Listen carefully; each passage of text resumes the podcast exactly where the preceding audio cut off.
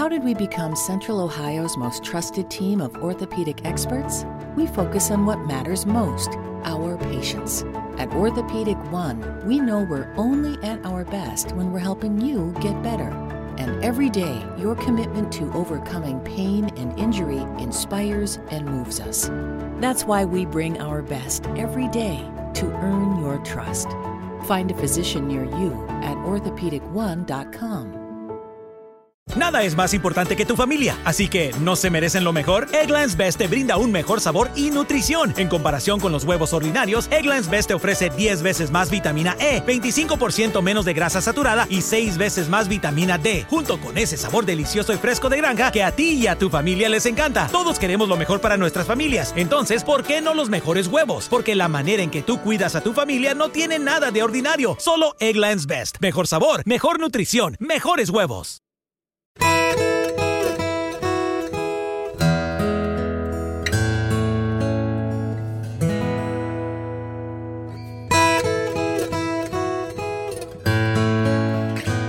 Mateo capítulo 8, versículo 23. Cuando entró Jesús en la barca, sus discípulos le siguieron y de pronto se desató una gran tormenta en el mar, de modo que las olas cubrían la barca, pero Jesús estaba dormido. Y llegándose a él, le despertaron diciendo, Señor, sálvanos, que perecemos. Y él les dijo, ¿por qué estáis amedrentados, hombres de poca fe? Entonces se levantó, reprendió a los vientos y al mar, y sobrevino una gran calma. Y los hombres se maravillaron diciendo, ¿quién es este que aún los vientos y el mar le obedecen? Bueno, como ya ustedes saben, este jueves en la tarde tuvimos un serio inconveniente en el techo de nuestra iglesia debido al error involuntario de uno de los obreros que estaba impermeabilizando el techo y la fuerte lluvia que cayó esa noche y en la madrugada del viernes, el salón de cultos de nuestro edificio sufrió daños considerables y es por esa razón que no podemos usar eh, las facilidades en el día de hoy. Todavía necesitamos hacer una evaluación más profunda de los daños pero esperamos en el Señor que sea menor de lo que se ve y que pronto nosotros podamos regresar a la normalidad. Ahora es por esa razón que los pastores decidimos detener momentáneamente la serie de romanos que venimos exponiendo desde hace ya varios meses, los domingos en la mañana, para poner este evento en perspectiva que viene a sumarse a todas las complicaciones, a todas las dificultades que nosotros venimos experimentando por causa de la pandemia. Y mi propósito en esta mañana es enfocar la naturaleza de las pruebas a la luz de este pasaje que acabamos de leer en el Evangelio de Mateo, para luego detenernos a considerar cómo funciona la fe cuando estamos en medio de la prueba. Mis hermanos, Pablo nos dice en 2 Corintios capítulo 5 versículo 7 que es por fe que andamos, no, no por lo que vemos, es por fe que andamos. Y el autor de la carta a los hebreos nos recuerda que sin fe es imposible agradar a Dios. Sin fe es imposible agradar a Dios. Podemos dedicarnos a las tareas más sublimes, a las tareas más extraordinarias, pero si no están acompañadas de fe, no serán del agrado de Dios. Ahora, la enseñanza de la Biblia acerca de la fe no deja de ser misteriosa y paradójica. Por un lado, la Biblia dice que la fe es un regalo de Dios. Dice Pablo en Filipenses, por ejemplo, capítulo 1, versículo 9, a vosotros se os ha concedido, a vosotros se os ha dado de gracia, no solo que creáis en Él, sino también que padezcáis por Él. La fe es un regalo de la gracia de Dios. Sin embargo, la Biblia nos dice que aunque la fe es un regalo de Dios, somos tú y yo los que creemos. Dios da la fe, pero nosotros somos los que ejercemos fe. Es por eso que Pablo nos exhorta en Efesios capítulo 6 a tomar el escudo de la fe con el cual podamos apagar los dardos de fuego del maligno. Somos tú y yo que tomamos la armadura. La armadura es de Dios, pero somos tú y yo que usamos la armadura. Y eso es precisamente lo que aprendemos de este pasaje. Esta historia tan conocida y narrada en una forma tan sencilla en el Evangelio de Mateo contiene algunas enseñanzas muy profundas acerca del ejercicio de la fe en medio de las pruebas. Y yo, yo no quiero concentrarme en todos los elementos de la historia, sino solamente en eso. La fe en medio de las pruebas tanto Marcos como Lucas nos dicen que el Señor deseaba cruzar al otro lado del mar de Galilea. El Señor había estado llevando a cabo un ministerio muy intenso, un ministerio muy agotador, y el otro lado del mar era más tranquilo porque era más despoblado. Mis hermanos, nunca debemos olvidar que Jesús era verdadero Dios, pero que también era verdadero hombre. El Señor estaba cansado, estaba agotado, el mar de Galilea es un lago de agua dulce relativamente pequeño, así que se puede atravesar de un lado a otro en un tiempo relativamente breve. De hecho, hace unos años tuve la oportunidad de estar en el mar de Galilea y uno puede ver fácilmente todos los contornos del mar eh, estando allí.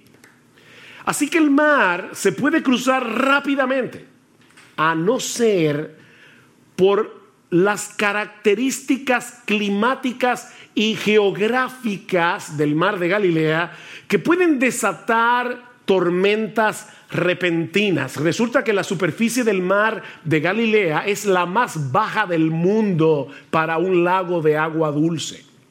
De manera que cuando las corrientes de aire frío descienden de las colinas que rodean del lago y chocan con el aire caliente de la superficie, se pueden provocar tormentas repentinas, que son un verdadero desafío, aún para marineros experimentados, como era el caso de los apóstoles. Y eso fue precisamente lo que ocurrió esa noche. Vean otra vez versículo 23. Cuando entró Jesús en la barca, sus discípulos le siguieron y de pronto se desató una gran tormenta en el mar, de modo que las olas cubrían la barca pero Jesús estaba dormido. Marcos nos dice en su evangelio que se desató una mega tormenta, un mega huracán, dice el texto literalmente, que, en asuntos de minutos puso a la barca al borde del naufragio. Las, horas, eh, las olas eran tan altas y golpeaban con tal violencia que el bote se zarandeaba de un lugar a otro. Yo no sé si ustedes alguna vez han visto esos, eh, lo que nosotros llamamos muñequitos, en otros países le llaman cartones animados, donde de repente eh, el, agua se convierte como en un puño y, y, comienza a golpear la barca. Bueno, lo que, lo que los discípulos estaban experimentando esa noche era, era un puño de agua golpeando la barca una y otra vez. Los discípulos sabían que ellos estaban en un serio problema, humanamente hablando, era una situación desesperada, era una situación sumamente peligrosa. Y seguramente, seguramente muchos de ustedes se han sentido así alguna vez, o puede ser incluso que estén atravesando por una situación similar en este mismo momento. Nadie está exento de las dificultades que, surgen viviendo e, en un mundo caído. Y por eso, mis hermanos, es que es tan importante entender la naturaleza de las pruebas para luego ver cómo, cómo, nosotros debemos ejercitar fe cuando estamos en medio de una prueba. Así que veamos en primer lugar la naturaleza de las pruebas tal como Dios nos lo revela en este pasaje. Y lo primero que aprendemos de este texto es que las pruebas son controladas y enviadas por Dios con un propósito. Las pruebas son controladas y enviadas por Dios con un propósito. Ya les decía que no era nada extraño que en este mar se formaran tormentas repentinas. Pero mis hermanos, Dios es soberano. Él lo controla todo, incluyendo los fenómenos de la naturaleza. Él puede impedir que cosas como estas sucedan, pero ¿saben qué? Muchas veces Dios decide no impedirlo. Dios decide no impedirlo. Mm, yo sé que fue un error de un obrero que estaba impermeabilizando nuestro techo eh, eh, este jueves en la tarde. Pero, pero mis hermanos, e, ese error de un obrero estaba en las manos del Señor. E, el hecho de que esa noche cayera un aguacero, nosotros lo escuchábamos fuera de la, de la habitación y decíamos, está cayendo el cielo. Hacía muchos días, meses, que nosotros no veíamos un aguacero así. Bueno, ¿pudo haber impedido Dios que lloviera de esa manera precisamente cuando el techo tenía un problema? Por supuesto que sí. Por otro lado, también es cierto que Jesús estaba cansado. Mis hermanos, Jesús no estaba simulando que estaba dormido. En su naturaleza humana, él no pudo resistir el cansancio tan grande que tenía. Para los discípulos era como de repente ver a Superman envuelto en kriptonita. O sea, el, Señor está ahí completamente agotado. Era tal el agotamiento de Jesús que ni el ruido de las olas ni el movimiento de la barca pudieron despertarlo. Él estaba completamente exhausto. Así que los discípulos sabían que su experiencia como marinero no les serviría de nada para poder maniobrar en una tormenta como esa y por lo visto tampoco contaban con Jesús. Era una situación realmente desesperada. Pero mis hermanos, la Biblia nos enseña una y otra vez que las pruebas nacen en el trono de Dios.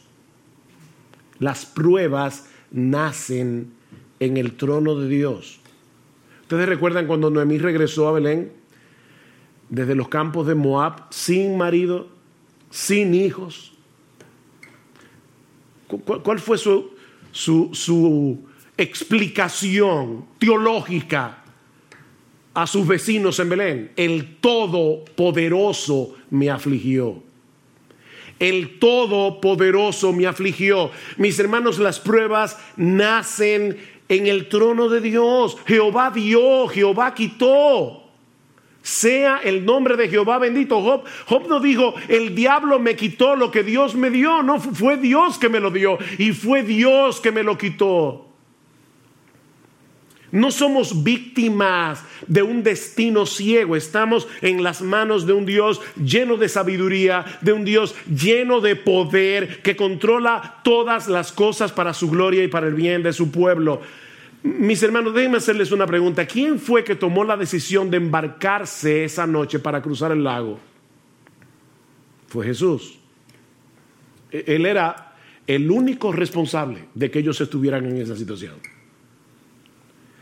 Y la tormenta que se desató esa noche repentinamente no era otra cosa que la voz de Dios levantando el viento, levantando las olas. Dice en el Salmo 107, Él habló, Él habló y levantó un viento tempestuoso que encrespó las olas del mar. No fue la madre naturaleza la que provocó esa tempestad, fue el decreto soberano de Dios. Él metió a los discípulos en medio de ese mega huracán, porque quería enseñarles algo acerca del poder y la autoridad del Señor Jesucristo. Así que mi hermano, si tú estás ahora en medio de una prueba, sea grande, sea pequeña, tal vez no es un mega huracán, pero sea grande o sea pequeña, tú tienes que entender que fue Dios el que te metió en esa prueba. No fue el destino. No fue un virus invisible. No fue la gente que te rodea, decía el filósofo francés Jean-Paul Sartre, el infierno son los demás. No, no, no, no, no fueron las personas que te rodean las que te metieron allí. Dios te puso allí en medio de ese huracán con un propósito bueno y sabio, aunque ahora no podamos entenderlo. Pero este pasaje también nos enseña que las pruebas llegan sin aviso. Las pruebas suelen llegar sin aviso. Cuando los discípulos entraron en la barca no podían imaginar lo que estaba a punto de ocurrir. Mateo nos dice que la tormenta se desató de pronto. ¿Lo ven en el versículo 24? De pronto, repentinamente. Las pruebas se introducen en nuestras vidas sin pedir permiso. Por eso es que Santiago dice, Amados míos, tened por sumo gozo cuando os halléis en diversas pruebas. Y la idea es, cuando ustedes se encuentren de repente en diversas pruebas, nosotros quisiéramos que las pruebas vinieran como espaciadas, ¿verdad? Que viniera una hoy, otra el año que viene. Pero dice Santiago, no, no, no, a veces tú tienes una prueba y luego vienen 25 juntas. Cuando os halléis en diversas pruebas, o como dice el texto literalmente, pruebas de diversos colores y desde nuestro punto de vista, las pruebas siempre llegan en el momento más inoportuno. Yo siempre me pregunto cuando escucho a la gente decir, wow, este era el peor momento para tener un problema económico, o este es el peor momento para yo enfermarme, eh, este era el peor momento para tener una, una cirugía no planificada. ¿Cuándo es el mejor momento para tener un problema económico? ¿Cuándo es el mejor momento para tener una enfermedad incurable? Las pruebas llegan desde nuestro punto de vista en el momento más inoportuno. Pero mis hermanos, lo que a nosotros nos toma por sorpresa nunca, nunca sorprende a nuestro Dios. Porque Él es el que decreta las pruebas, como vimos ya. Y Él las supervisa para que no lleguen más allá de lo que puede, de lo que nosotros podemos soportar. E, él es que la supervisa para nuestro bien, como los montes rodean a Jerusalén. Salmo 125, así el Señor rodea a su pueblo desde ahora y para siempre. Nada me puede tocar sin pasar por la supervisión de Dios. Wow, qué, qué glorioso eso. Pero aprendimos también de este pasaje que las pruebas sacan a flote las corrupciones de nuestro corazón. Las pruebas sacan a flote lo peor de nosotros. Los días previos a ese incidente, si ustedes pueden leer luego en sus casas Mateo capítulo 8 completo, se van a dar cuenta que, que Jesús había estado haciendo milagros sorprendentes. Por ejemplo, Mateo 8, 1 al 4, la curación de un leproso, de un leproso versículo 5 al 13, la curación a distancia del criado del centurión. Ni siquiera Jesús tuvo que ir a tocarlo. No, no, no, fue a distancia. La curación de la suegra de Pedro en el versículo 14. Y yo me imagino que en ese momento los discípulos se sentían campeones de la fe. Cuando uno ve a, a, Jesús haciendo todo eso, tal vez ellos pensaban, mira, ahora mismo no importa lo que pase, yo confío en ese hombre. De hecho, es interesante ver en el texto que cuando otros veían las demandas del Señor como muy altas, recuerdan cuando le decía, ah, síganme, y uno decía, espérate, deja que vaya en tierra mi padre, o, espérate que yo tengo una, una, cosa que hacer, o no sé qué. Cuando, cuando, otros estaban poniendo excusas para seguir a Jesús, vean lo que, lo que dice el versículo 23, cuando entró Jesús en la barca, sus discípulos le siguieron. Mientras otros veían difícil seguir a Jesús y ponían excusas para seguir a Jesús, los discípulos no. Así que probablemente en ese momento ellos se sentían campeones de la fe. Pero ¿qué tan fuerte era esa fe? No había manera de saberlo si no era en medio de la prueba. Abraham no sabía qué tan fuerte y sólida y vigorosa era su fe hasta que Dios le pidió que sacrificara a Isaac. Ezequías fue un buen rey de Israel. Enfermó, le oró a Dios que lo sanara, Dios lo sanó. Y probablemente en ese momento se sentía fuerte en su fe. Llegaron unos embajadores de Babilonia y el orgullo de Ezequías salió a flote inmediatamente. Mis hermanos, es en medio de las pruebas que conocemos el estado real de nuestro corazón.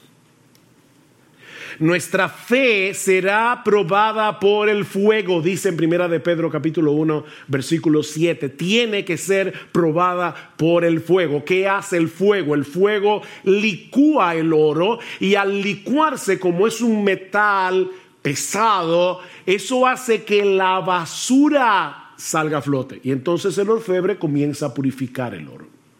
Pero tiene que ser por medio del fuego. Yo estoy seguro que a nadie le gustaría ir a una joyería, comprar una prenda pensando que es de oro y después resulta que era de hojalata. El oro tiene que ser probado y se prueba con fuego. No solo para ver su genuinidad, sino también para librarlo de impurezas. El oro tiene que ser probado por fuego y nuestra fe también. Nuestra fe también tiene que ser probada. Y cuando somos probados, es que podemos ver una verdadera radiografía de lo que hay en nuestro corazón. Pero aprendemos también de este relato que las pruebas son un antídoto contra nuestro sentido de autosuficiencia. Las pruebas son un antídoto contra nuestro sentido de autosuficiencia. Estos hombres eran pescadores, bueno, eran pecadores también, pero eran pescadores experimentados, eran marineros de experiencia. Seguramente ellos habían estado en tormentas anteriormente en el mar de Galilea, porque eso era muy común. Pero ahora Dios los había colocado en una situación tan extrema que ellos sabían que toda su experiencia no les serviría de nada, de nada. Mis hermanos, Dios usa las pruebas para llevarnos a descansar únicamente en Él, para destruir nuestro sentido de autosuficiencia. Pablo dice en 2 Corintios capítulo 1, versículos 8 al 9, que, que, Dios los puso en una situación tal cuando ellos estaban en Asia Menor, que Pablo dice, nosotros tuvimos temor de morir, pensamos que no íbamos a conservar la vida. Y Dios hizo eso, escuchen lo que dice Pablo, a fin de que no confiáramos en nosotros mismos. Pablo, el gran apóstol Pablo, está diciendo, en otras palabras, yo tengo la tendencia, igual que todos los demás, a confiar en mí mismo. Y Dios envió esta prueba para que no confiáramos en nosotros mismos. Todos nosotros tenemos una fuerte tendencia a confiar en nuestras propias capacidades.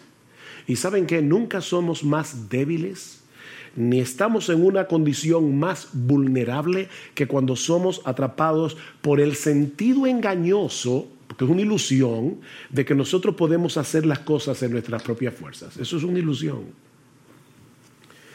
Pero cuando estamos en medio de las pruebas, percibimos más claramente lo frágiles que somos y eso nos mueve a buscar nuestro refugio únicamente en Dios. Por eso es que Pablo dice en esa misma carta al final, según los Corintios 12, por tanto, de buena gana me gloriaré en mis debilidades, para que repose sobre mí, para que tabernaculice sobre mí, para que el poder de Cristo haga una tienda de campaña sobre mí, es lo que está diciendo Pablo, por lo cual, por amor a Cristo, me gozo en la debilidad en afrentas, en necesidades, en persecuciones, en angustia, porque cuando soy débil, entonces soy fuerte. Cuando soy débil. Nunca estamos en una mejor condición espiritual que cuando percibimos que se acaban nuestras fuerzas, que ya no tenemos otra opción que ampararnos en el poder de la gracia de Dios. Pero lo más importante que nosotros aprendemos de este pasaje acerca de la naturaleza de las pruebas es que las pruebas nos brindan una excelente oportunidad para crecer en nuestro conocimiento de Dios y de sus caminos. Las pruebas son una escuela, una escuela. Versículo 27. Y los hombres se maravillaron diciendo, ¿quién es este? Fíjense, ellos habían visto a Jesús hacer milagros pero ahora se están preguntando, ¿quién es este? Este hombre no encaja dentro de nuestras categorías humanamente hechas. Cristo no encaja. ¿Quién es este? que aún los vientos y el mar le obedecen. Esto no era una mera teoría para ellos. O sea, no, no fue que ellos vieron cómo Jesús se levantó de la barca. Yo les decía al principio, yo no voy a, estudiar y considerar cada uno de los detalles de la historia, pero ustedes recuerdan, ¿verdad? Jesús está dormido, los discípulos lo despiertan, Cristo mira el mar, mira el viento y le dice, cállate. Y, la reacción de los discípulos no fue, wow, qué interesante. O sea, fíjate, wow, él, solamente, mira, dijo la palabra y, el, el mar se calmó. No porque ellos ya conocían eso en teoría. Ellos sabían que Jesús era, era, era poderoso, porque lo, habían visto sanar. Recuerden, milagrosamente a leprosos, al criado del centurión. Ellos sabían que Jesús tenía poder. Pero ahora estaban tomando un examen práctico. Mis hermanos, las pruebas convierten el conocimiento teórico que nosotros tenemos de Dios en verdadero conocimiento. Job tuvo que pasar por todo lo que pasó para poder decir al final de su libro, de oídas te había oído. Un hombre que conocía al Señor, que adoraba a Dios día tras día, que oraba por sus hijos, un hombre piadoso. Y sin embargo está diciendo, Señor, yo no hubiera podido conocerte de no haber pasado por esta experiencia. De oídas te había oído, pero ahora mis ojos te ven. Déjame hacerte una pregunta. ¿Cuál es la mejor manera de aprender a jugar un deporte? ¿Leyendo un manual? Eh, sobre las reglas de juego, los movimientos. Mira, nosotros podemos tener un, manual escrito por Leo Messi acerca de cómo jugar el fútbol y aprender el manual de memoria, pero la única forma de aprender a jugar fútbol es jugando fútbol. E, esto no es teórico, hermanos. Esto no es teórico.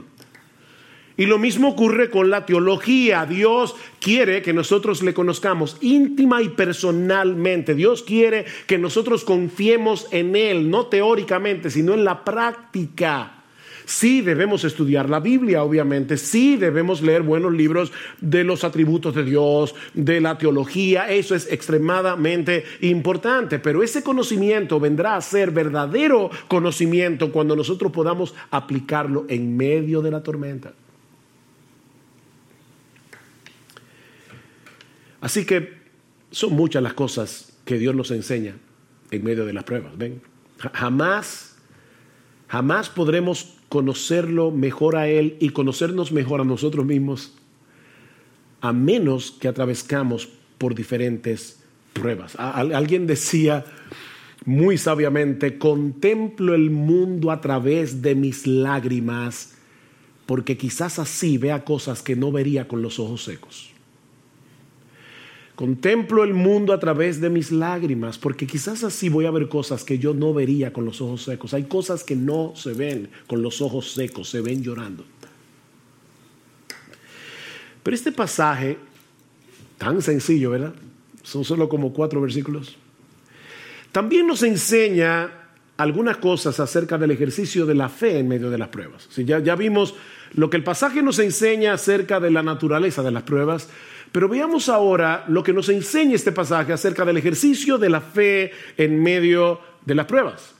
Esa noche los discípulos se dejaron controlar por el miedo, se dejaron controlar por la angustia, a tal punto que no solo pusieron en dudas el poder de Jesús, sino también su amor y su cuidado. Vean otra vez el versículo 25. Y llevándose a él le despertaron diciendo, Señor, sálvanos, que perecemos. E, el Evangelio de Marcos dice, Maestro, no tienes cuidado que perecemos. Y no es que hay un error entre Marcos y Mateo, es que los discípulos comenzaron todos a hablar a la vez. Y unos dijeron una cosa, otros dijeron otra. Pero el punto es que ellos estaban tan llenos de miedo que perdieron de vista lo que implica tener a Jesús en la barca. Ellos perdieron eso de vista. Y algunos pudieran pensar, bueno, pastor, pero óyame, no era para menos. No, Cristo tenía una evaluación muy diferente. ¿Por qué estáis amedrentados, hombres de poca fe? Hay al menos dos cosas que nosotros aprendemos de esa respuesta de Jesús a los discípulos. La primera es que la fe rehúsa dejarse dominar por el miedo. La fe rehúsa dejarse dominar por el miedo. La pregunta del Señor puede parecer un tanto extraña en medio de una situación tan extrema, ¿verdad? ¿Por qué tenéis miedo? ¿Cómo que por qué? Pero es que tú no estás viendo el espectáculo. ¿Cómo que por qué tenemos miedo? Nosotros, ¿verdad? Nos identificamos con los discípulos porque de haber estado allí probablemente habríamos experimentado lo mismo. Sin embargo, la pregunta de Jesús implica una reprensión. ¿Por qué reaccionan con miedo? Ahora, déjenme aclarar algo para no crearles un problema de conciencia innecesario. Eso no quiere decir que los cristianos no tenemos derecho a luchar con el miedo sobre todo cuando estamos en una situación de peligro potencial. No, no, no. El miedo, el temor es, es, algo que Dios ha puesto en nosotros para llevarnos a la protección, a protegernos, a no ser locos y, arrojarnos a, una situación que pueda hacernos daño. Lo que no tenemos derecho, los cristianos, es a dejarnos controlar por el miedo. Fíjense, nosotros tenemos derecho a tener una lucha inicial con el miedo. Lo que no tenemos derecho es a dejarnos dominar por el temor, tomando en cuenta que nosotros tenemos un Dios como el nuestro que cuida de nosotros. Los discípulos perdieron el control de sí mismo al punto de hablarle a Jesús con insolencia. Maestro, ¿no te importa Oigan la, expresión. ¿No te importa que perezcamos?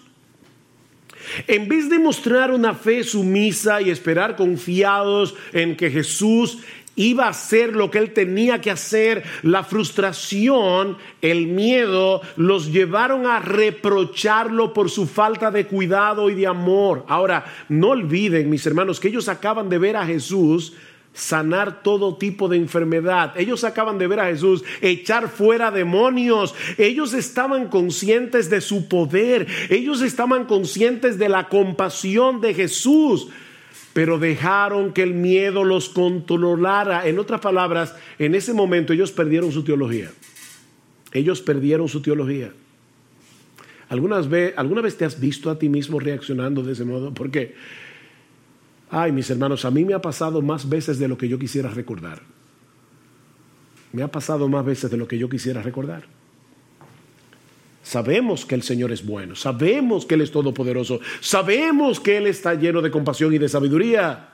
De hecho, tú y yo tenemos un conocimiento mayor que el que tenían los discípulos esa noche, porque nosotros vivimos del otro lado de la cruz. E-, ellos, ellos todavía en ese momento no habían visto a Cristo muriendo por nuestros pecados y recibiendo en su cuerpo la ira de Dios por nuestros, nuestros pecados para que nosotros pudiésemos ser absueltos en el tribunal de Dios. Ellos vivieron del otro lado de la cruz.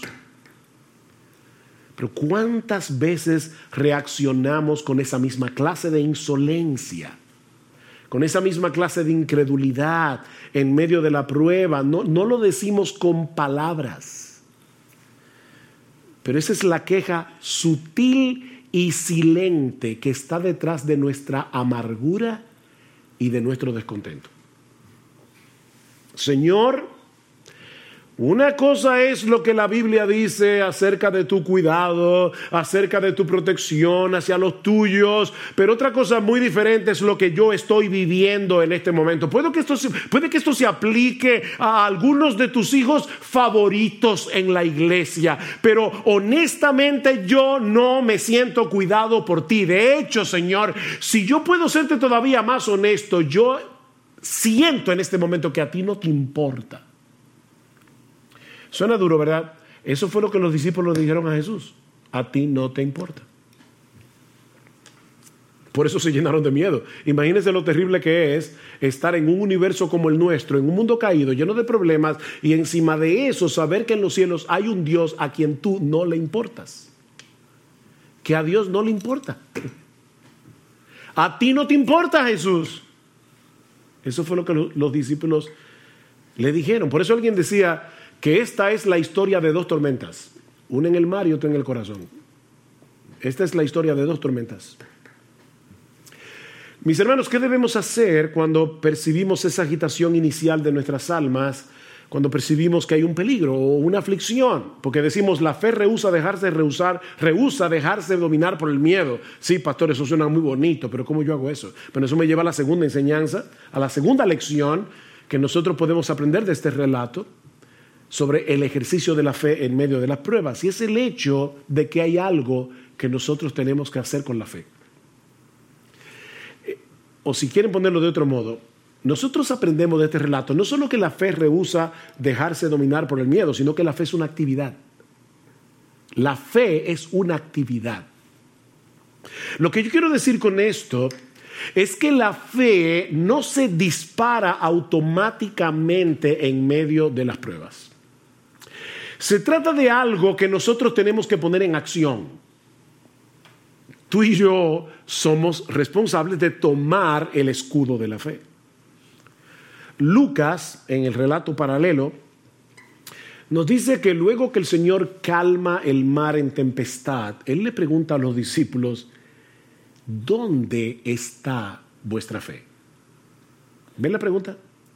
E, eso es como, como el individuo que se compra un, revólver para defenderse de los ladrones, lo esconde muy bien y entonces cuando de repente lo asaltan y, él le cuenta el relato a un amigo y, le dice, wow, me asaltaron. Y el revólver dice, ah, no, los ladrones no lo encontraron. Pero no hizo nada. O sea, él tenía el revólver ahí, pero no hizo absolutamente nada. Lo que Jesús le está diciendo es, ¿dónde está? ¿Qué, qué hicieron ustedes con la fe? ¿Dónde está vuestra fe? ¿Qué hicieron ustedes en ese momento con la fe que tienen en mí? Porque mis hermanos, ellos tenían fe en Jesús. ¿Por eso lo despertaron? pero no hicieron nada con esa fe, aparte de despertar a Jesús insolentemente. Mis hermanos, hay algo que debemos hacer con nuestra fe para impedir que la angustia nos arrope. ¿Qué dice el salmista en el Salmo 56? En el día que temo, fíjense, eh, no es yo nunca tengo miedo, no, no, no, no. En el día que temo yo en ti confío, en el día que temo yo tomo la decisión de confiar en ti. Yo tomo la decisión de pensar correctamente. Por eso decimos que la fe es una actividad, porque es la actividad de mantener a raya nuestra incredulidad con la palabra de Dios.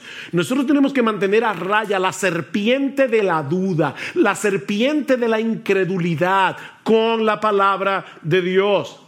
El problema de los discípulos en la barca es que ellos no se hicieron cargo de la situación, sino que dejaron que la situación se hiciera cargo de ellos. Que la situación los controlara. Miren mis hermanos, cada vez que nosotros estamos en medio de una prueba, la voz de la duda comienza a hablar inmediatamente. Y lo que pasó esa noche es que ellos dejaron que la voz de la duda controlara la conversación en vez de escuchar la voz de Dios a través de su palabra.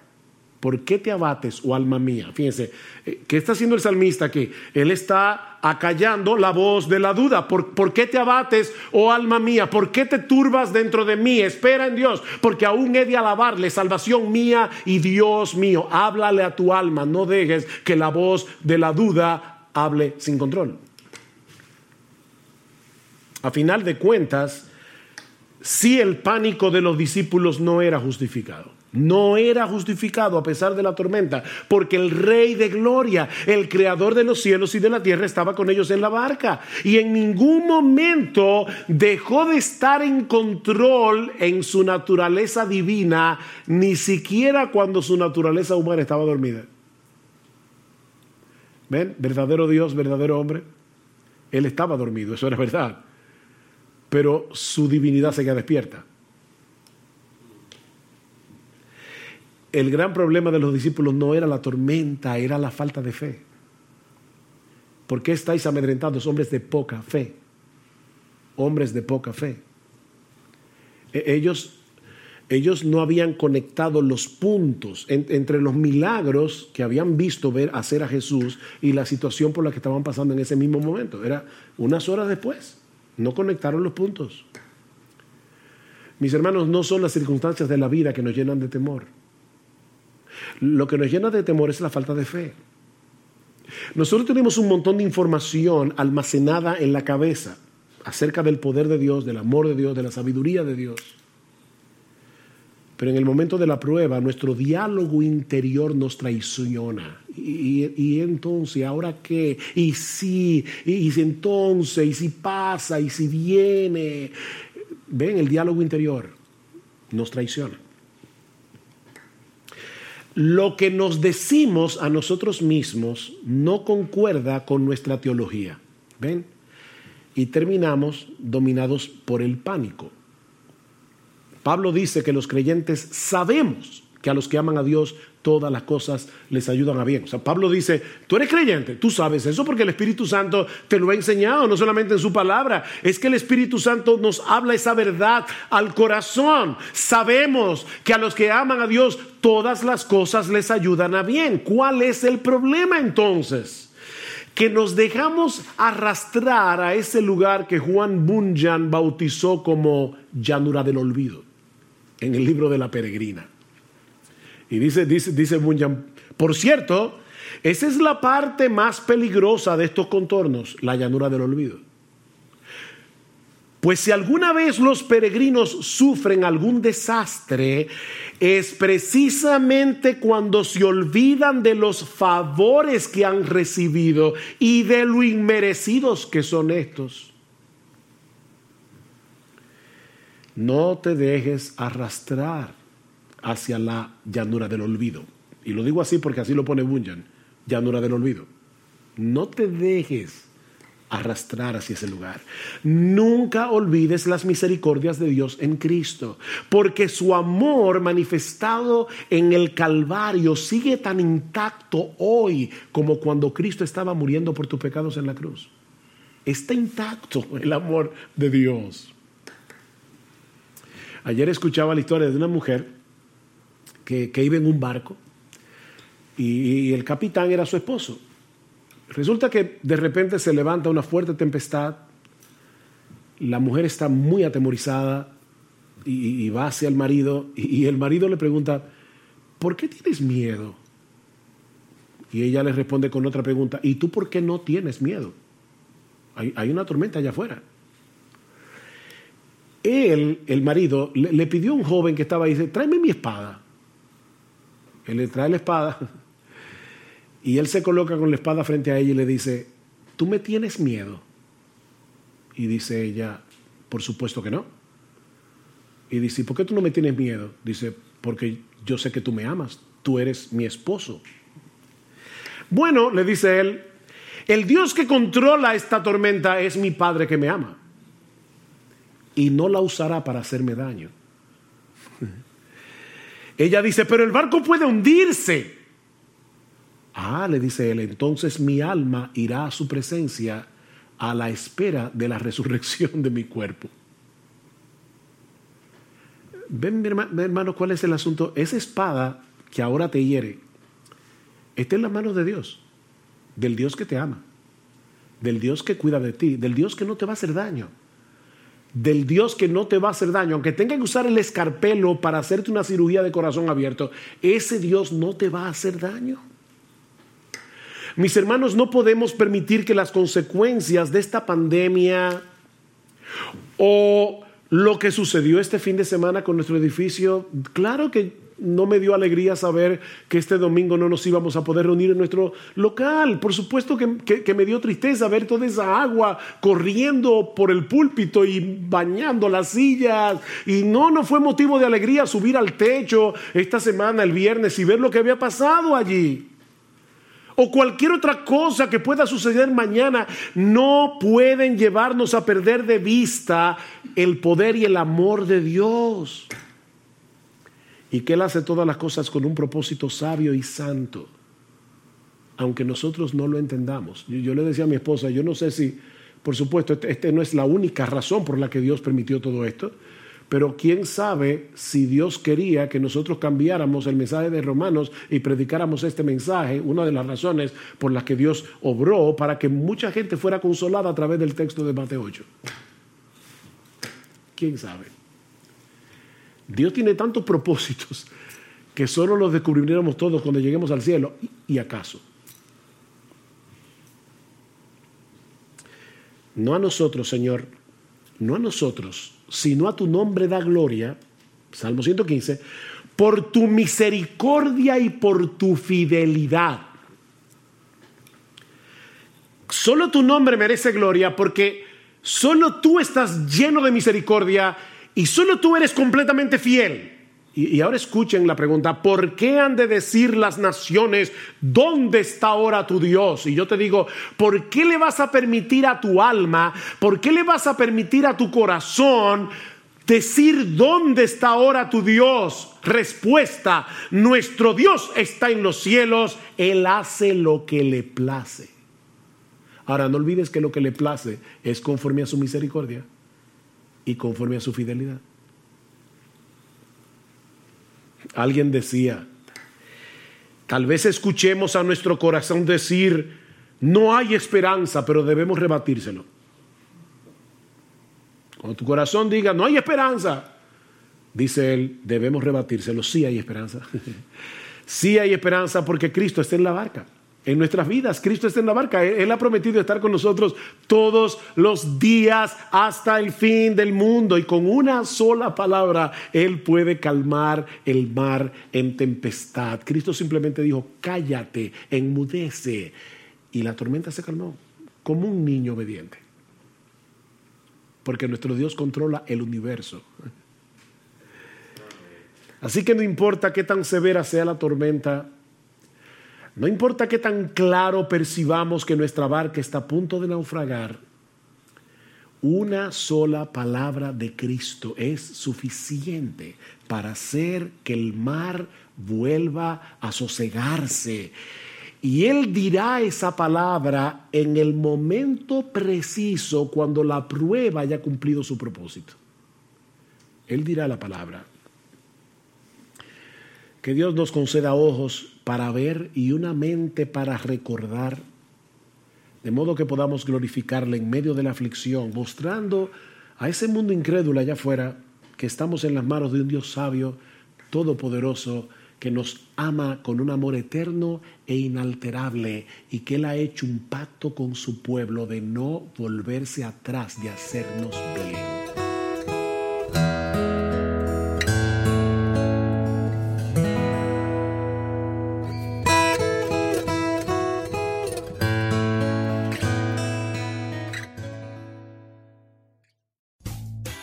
Rumkey is hiring CDL drivers age 19 and up, and drivers are paid based on experience. Rumkey CDL drivers earn 1,000 to $1,300 per week, and more than $10,000 in bonuses possible in their first year. Rumkey drivers are home daily, work in a recession resistant industry, receive great benefits and performance incentives. Start a lucrative career and apply now at rumkeycareers.com. Equal opportunity employer restrictions apply. Looking for a brew unique to you? Find it at Kroger. Discover distinctly different chameleon organic ground coffee with flavors like Guatemala and Dark and Handsome. They're so organic, so sustainable, and so good. Visit Kroger today to get yours.